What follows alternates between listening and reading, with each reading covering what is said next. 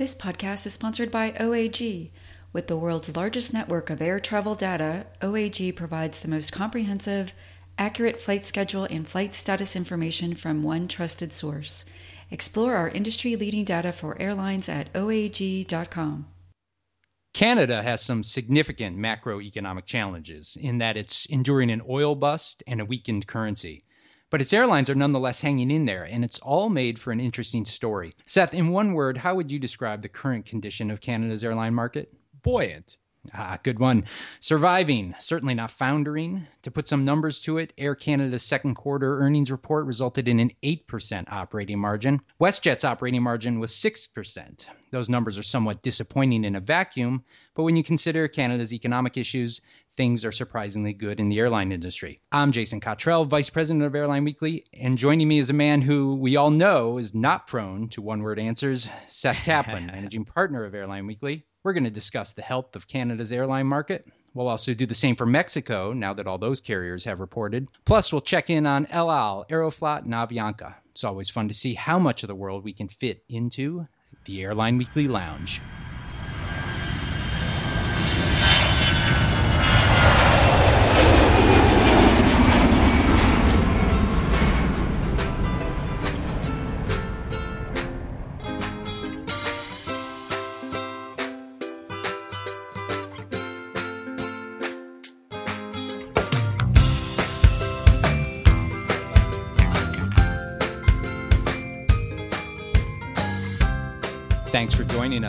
We're discussing Canada's airline market, and despite a lackluster economy, the airlines are keeping their heads above water.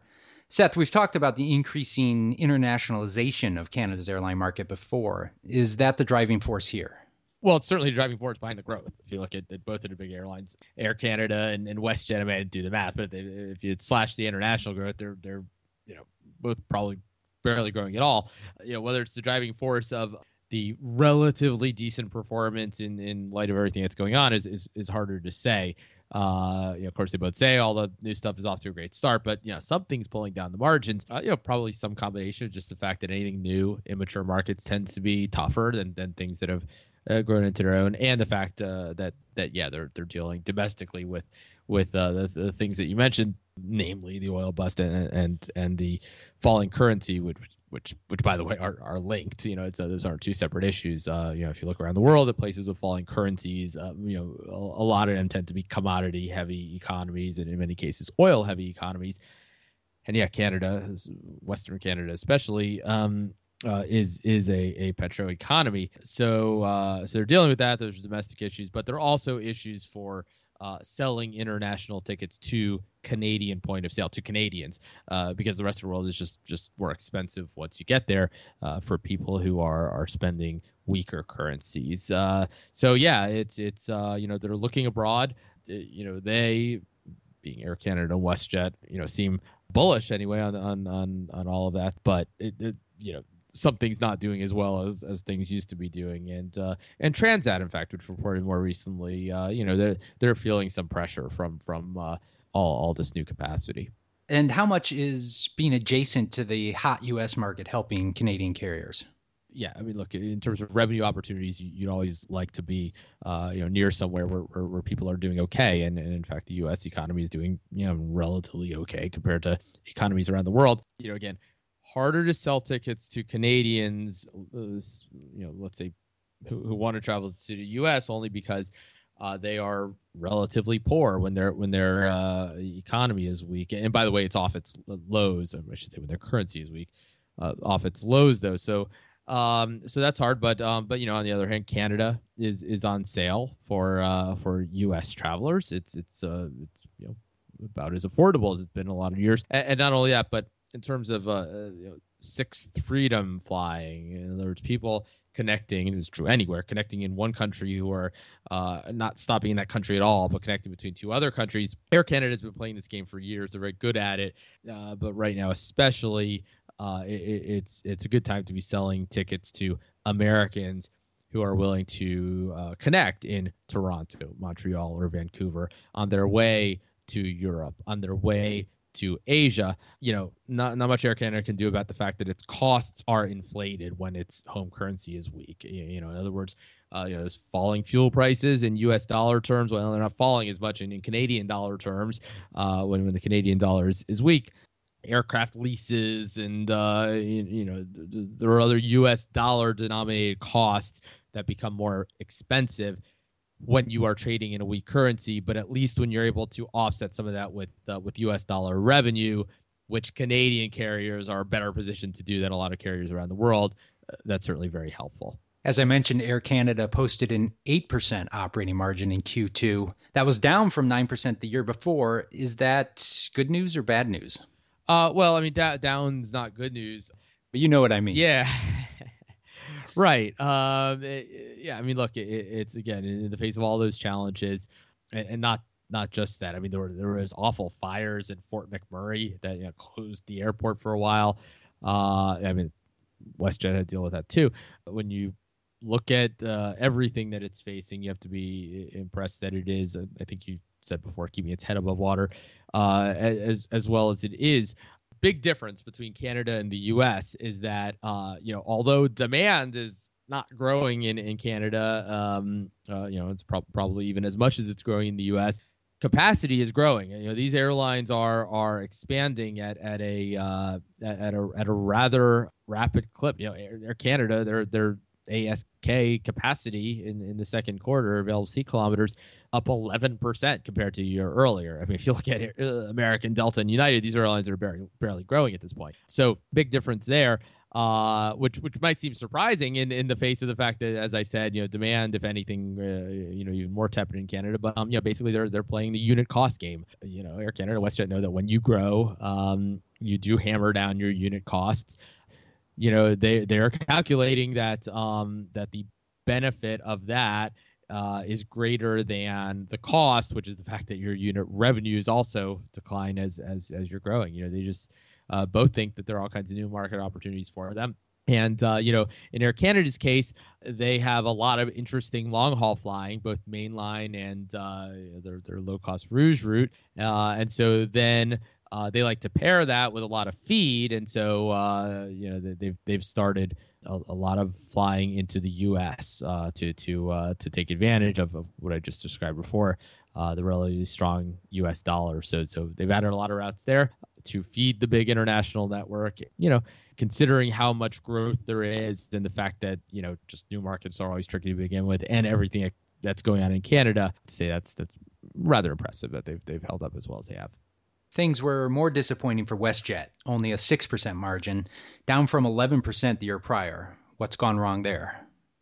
Yeah, that, that's that's you're quite a big decline, uh, obviously. And and here we have um, the first time in memory where uh, really for more than just uh, you know kind of a random quarter somewhere or another, um, you know WestJet uh, doing doing worse. I don't want to say consistently, but at least not not clearly the more profitable airline uh, than than Air Canada on an ongoing basis. Well, a couple things. You know, look, WestJet is to be clear. Uh, well, it's look at that first syllable in its name, West. Um, I, I, think a, a, lot of us, including those of us who follow the industry very closely, uh, sort of if we just, just think about it without without analyzing it too deeply.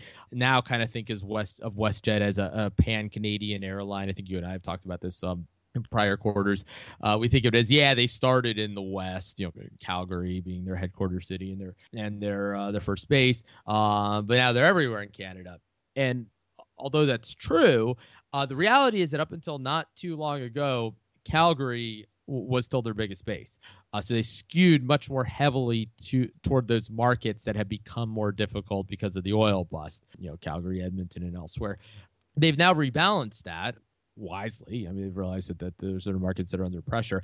But when you try to very quickly reorient your airline, uh, you know, toward other kinds of flying, it's hard to quickly do that without suffering from the fact that, well, back to something else I just said a minute ago that immature markets just usually take time. Uh, you know, it's hard to just take all that. First of all, be growing as quickly as they're growing overall. So you've just, you know, you just have um, planes looking for homes. Got to send them somewhere to it's going to be new markets, and then and then not only that, take all that capacity out of Calgary and elsewhere, and and uh, send it to Toronto, Vancouver, and you know places where demand is higher. Hard to do all that and not have some kind of uh, margin deterioration. On top of that, they do have uh, you know, all that new international flying, including now wide body flying for the first time ever, uh, which has been um, operationally tricky. You know, not not not not the most uh, reliable operation. Um, so you know, they they sort of chalk up the challenges to, to that.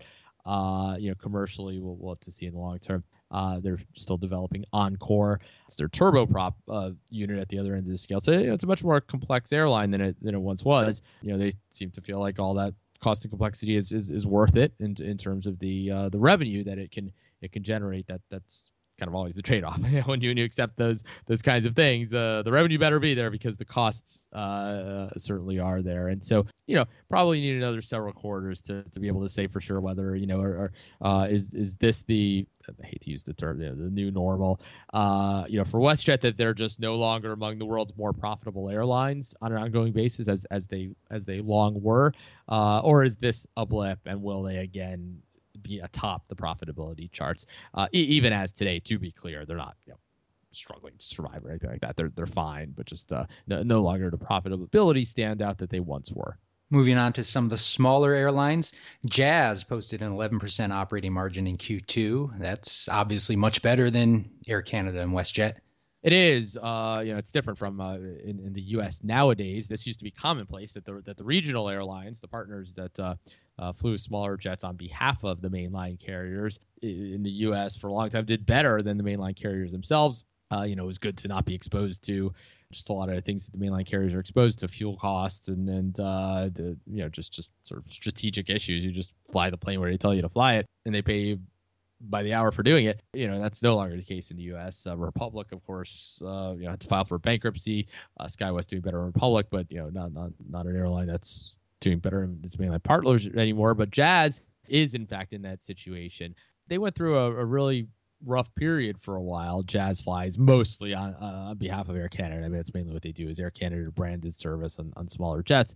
Q400 turboprops for that matter. So yeah, uh, they they had some contractual issues with Air Canada. That's all now kind of ironed out uh, in, a way that apparently works well for both carriers. And uh, so yeah, they've, they've just sort of been um, now working on lowering costs, their labor costs. You know, try, trying to use voluntary retirement schemes to get some more senior workers to retire and all that. And it uh, seems to be uh, going well, well enough. By the way, they've uh, bought some more jets, some more uh, CRJ 900s. And one airline we've rarely mentioned on the show, if ever, Porter, the turboprop carrier out of Toronto. During the oil price boom, they were, of course, doing great because being a turboprop carrier, you have a huge cost advantage when oil was above $100 a barrel.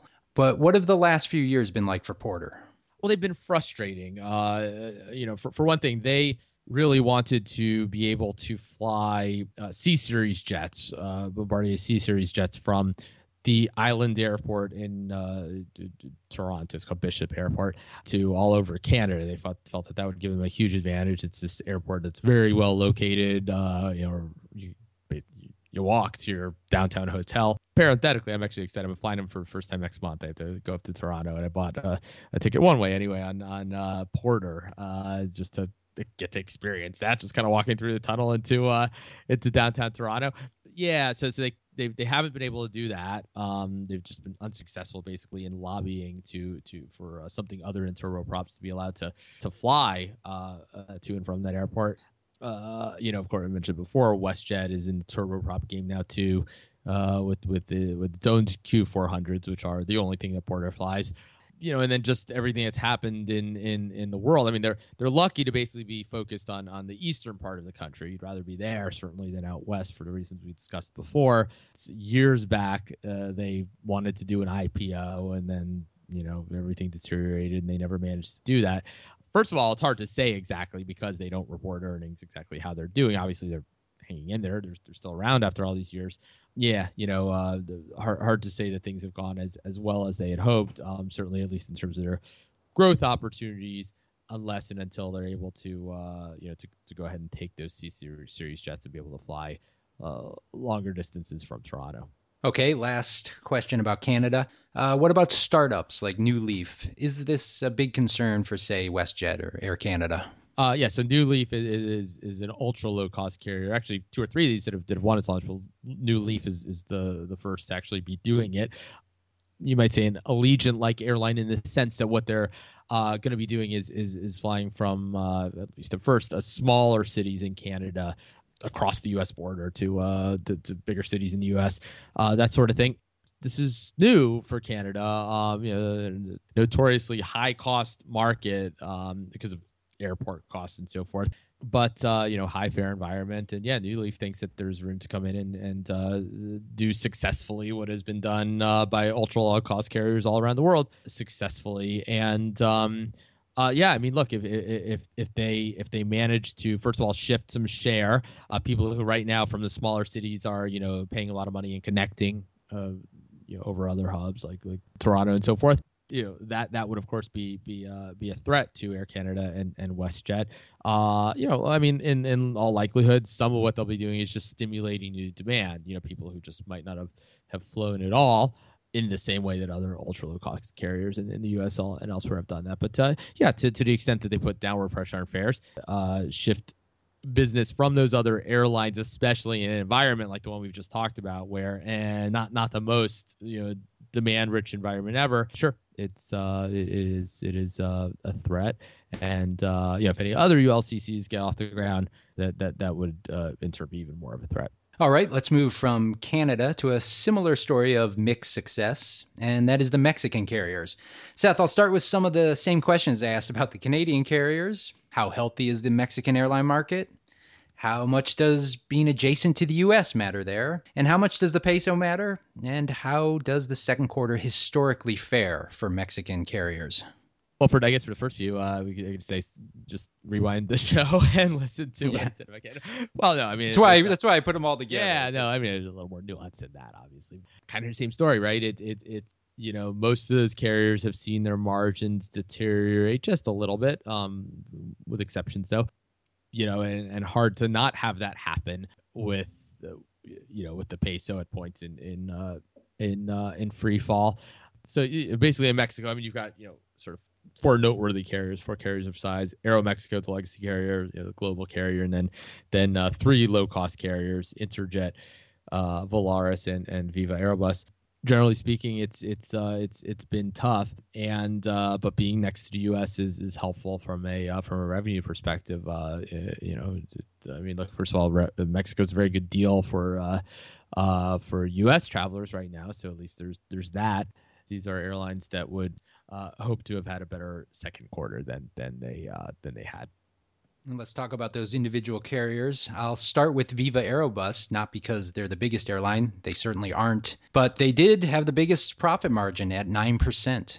Yeah, actually, the smallest uh, of the four, uh, and by some margin. Um, you know, very roughly speaking, Interjet and Volaris are kind of similarly sized uh, carriers, although they're not, not similar business models. Viva Aerobus is is uh, you know is an ultra low cost carrier.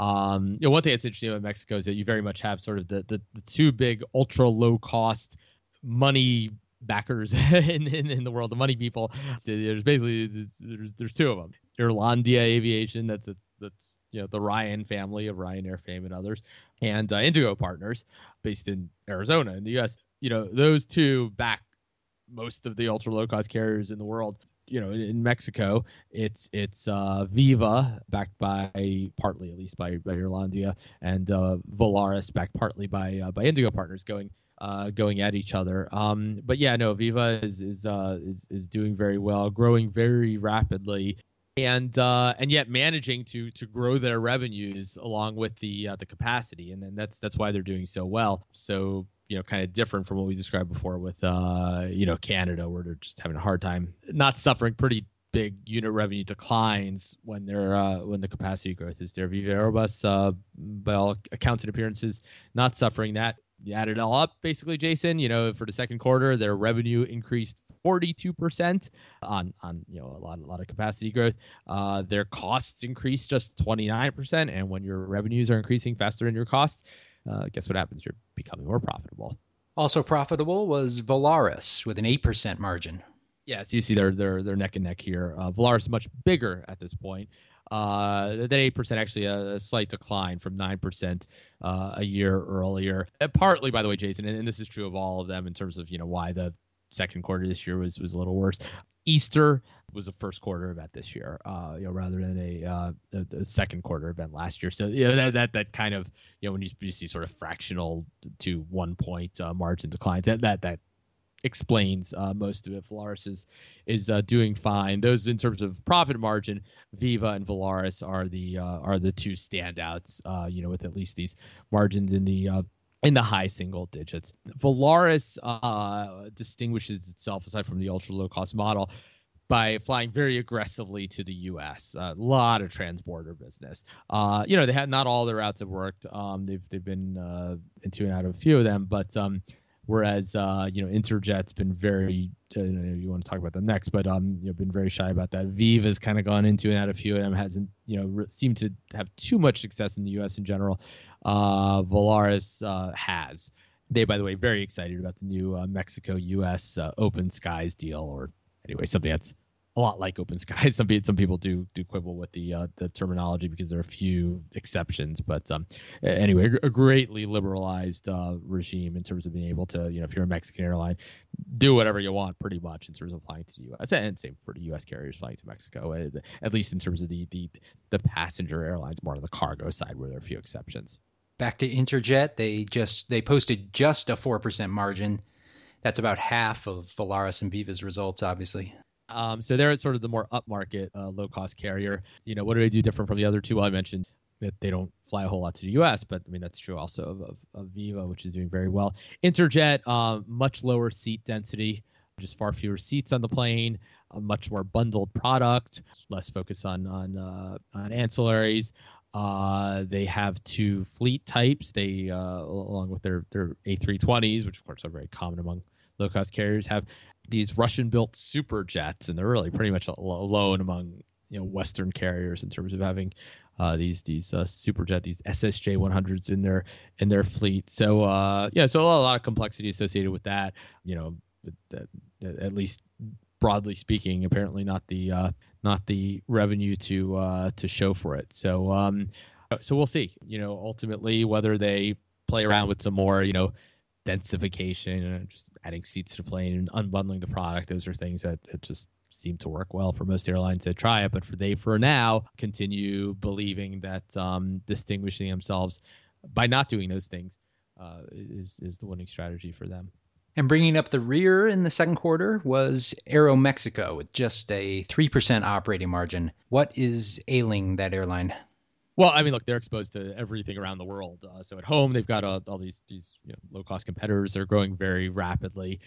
Uh, in an economy with all the you know the currency challenges and everything you mentioned around the world. It's it's just you know just just a, a, a tepid global economy. Uh, never mind the fact that the U.S. economy, which which was very important to Mexico, is doing rather well. So it's uh you know it's that it's the weakening peso, uh, the oil oil bust. You know Mexico uh, oil very important to the economy there's just a lot going on. And uh, but by the way, specifically the the peso, I was just sort of throwing out there, but it was an 18% decline the second quarter this year compared to last year. That that's that's uh, that's a lot if you're an airline. So then, sure enough, the fuel savings that you would hope to have uh, didn't really materialize in, in the same kind of way that they did for some other airlines around the world. Fuel costs dropped just uh, 12% for Aeromexico.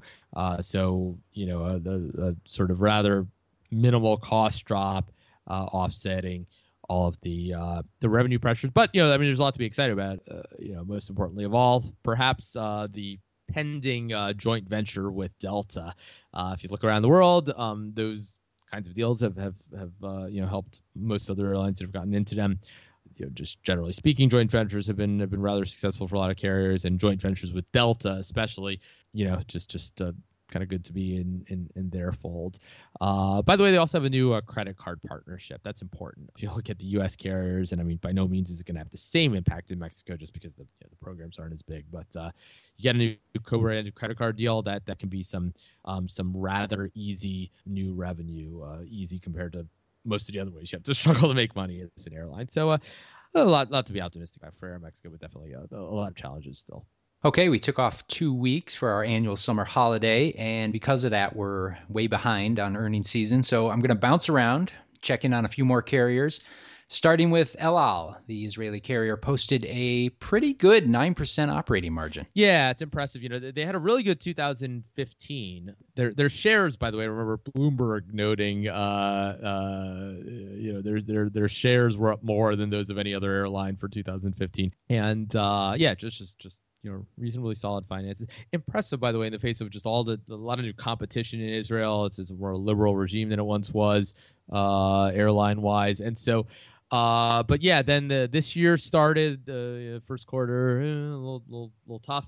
You, you mentioned nine percent, pretty pretty impressive uh, in in the face of of everything. It uh, you know in very recent times, this would be you know, even sort of beyond the second quarter, more into the third quarter. Uh, you know when when Turkish Airlines struggles as it's doing, um, that that can actually be helpful for El Al. Tur- Turkish Airlines a very important competitor. You know, they, they, they have a lot of service to Tel Aviv and com- compete for uh, connecting traffic that overlaps a lot with uh, with El Al's network. You know, El Al benefited from the fact that Kiev is is no longer a connecting option for Aeroflot. Aeroflot, another carrier that sort of connects, you know, a lot, lot of service to Tel Aviv, a good way to get out and into uh, Tel Aviv on Aeroflot. But if you're going to Kiev now, uh, you're not doing an Aeroflot because you know everything that happened in, in Ukraine. I mentioned before the Easter shift and its impact on on the Mexican carriers.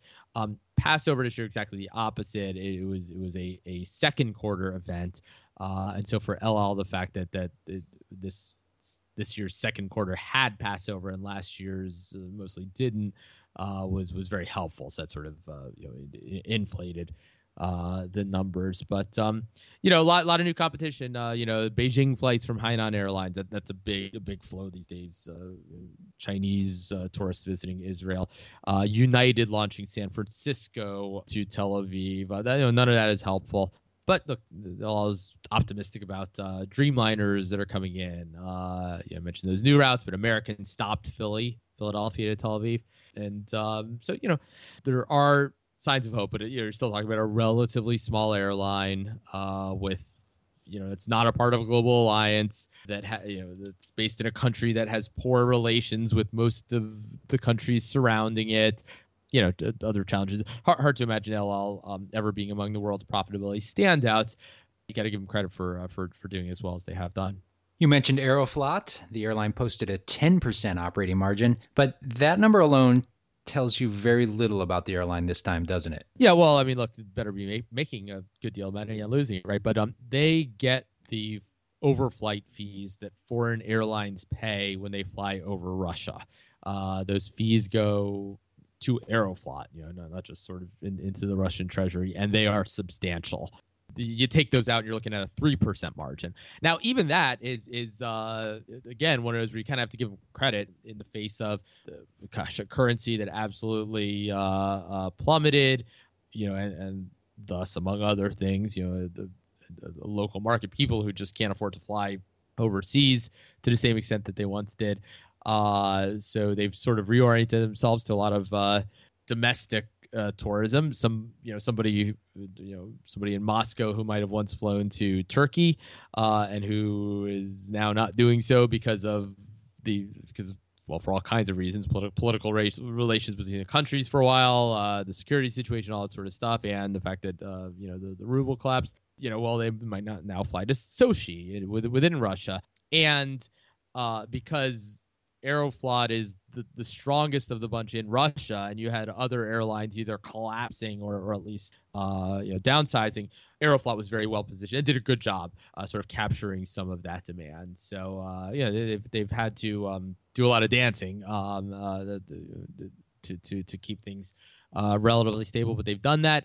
And and this is an airline whose fundamentals, you know, for all the challenges uh, associated with being a Russian airline, uh, you know, Moscow has great geography for for some really important traffic flows between uh, Europe and Asia, and uh, you know, it is an airline that is, you know, nowadays managed you know more professionally than than ever else during its history and and so you know uh, for for all the for all the challenges you have to be somewhat optimistic about Aeroflot's long-term future in the airline industry. All right, one more. We talked about GOL last week, I believe. We talked about Azul and Latam. But now Avianca recently reported a 4% operating margin. As with all the South American carriers, does the conversation need to start with Brazil?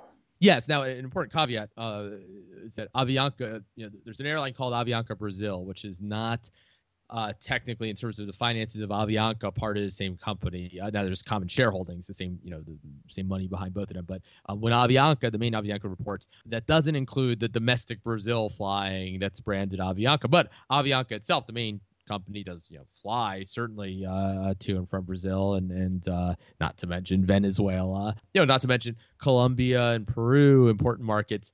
You know, which themselves have have you know uh, lower commodity prices, weaker currencies, and in some cases just kind of over capacity because everybody's kind of been reorienting their their uh, their flying to wherever is you know relatively healthy. I mean, look, Copa also had a huge Venezuela business it too, just kind of looking for okay, well, what do we do now? So yeah, definitely challenged by by all of that. It's uh yeah, it's trying to do what it can. Um, it's it uh, has a big new maintenance facility that developed jointly with Lufthansa, Star Alliance partner. it's reorganized its management. It sort of created this new business unit to deal with all of its auxiliary businesses, especially its its uh, loyalty plan, uh, which and again, you know, we know, we all know how important those are to airline finances, especially when, when times are bad. You know, sometimes that can be the thing that that really keeps you in the black. It's it's managing. Uh, it's apparently looking though for for more capital. Uh, you know, the rumors have been uh, Delta and United are perhaps both uh, interested in investing. We'll see if uh, if any of that happens. But um, you know, it, it, it, it's an airline that's had a, a pretty good recent history. When I say recent, you know, over the past decade or so, uh, had its giant merger with TACA, which you know seems to have gone rather well. But now, yeah, just just uh, faces the same kind of challenges that uh, that even all of the other rather well managed uh, South American carriers, the more broadly Central and South American carriers have, have faced.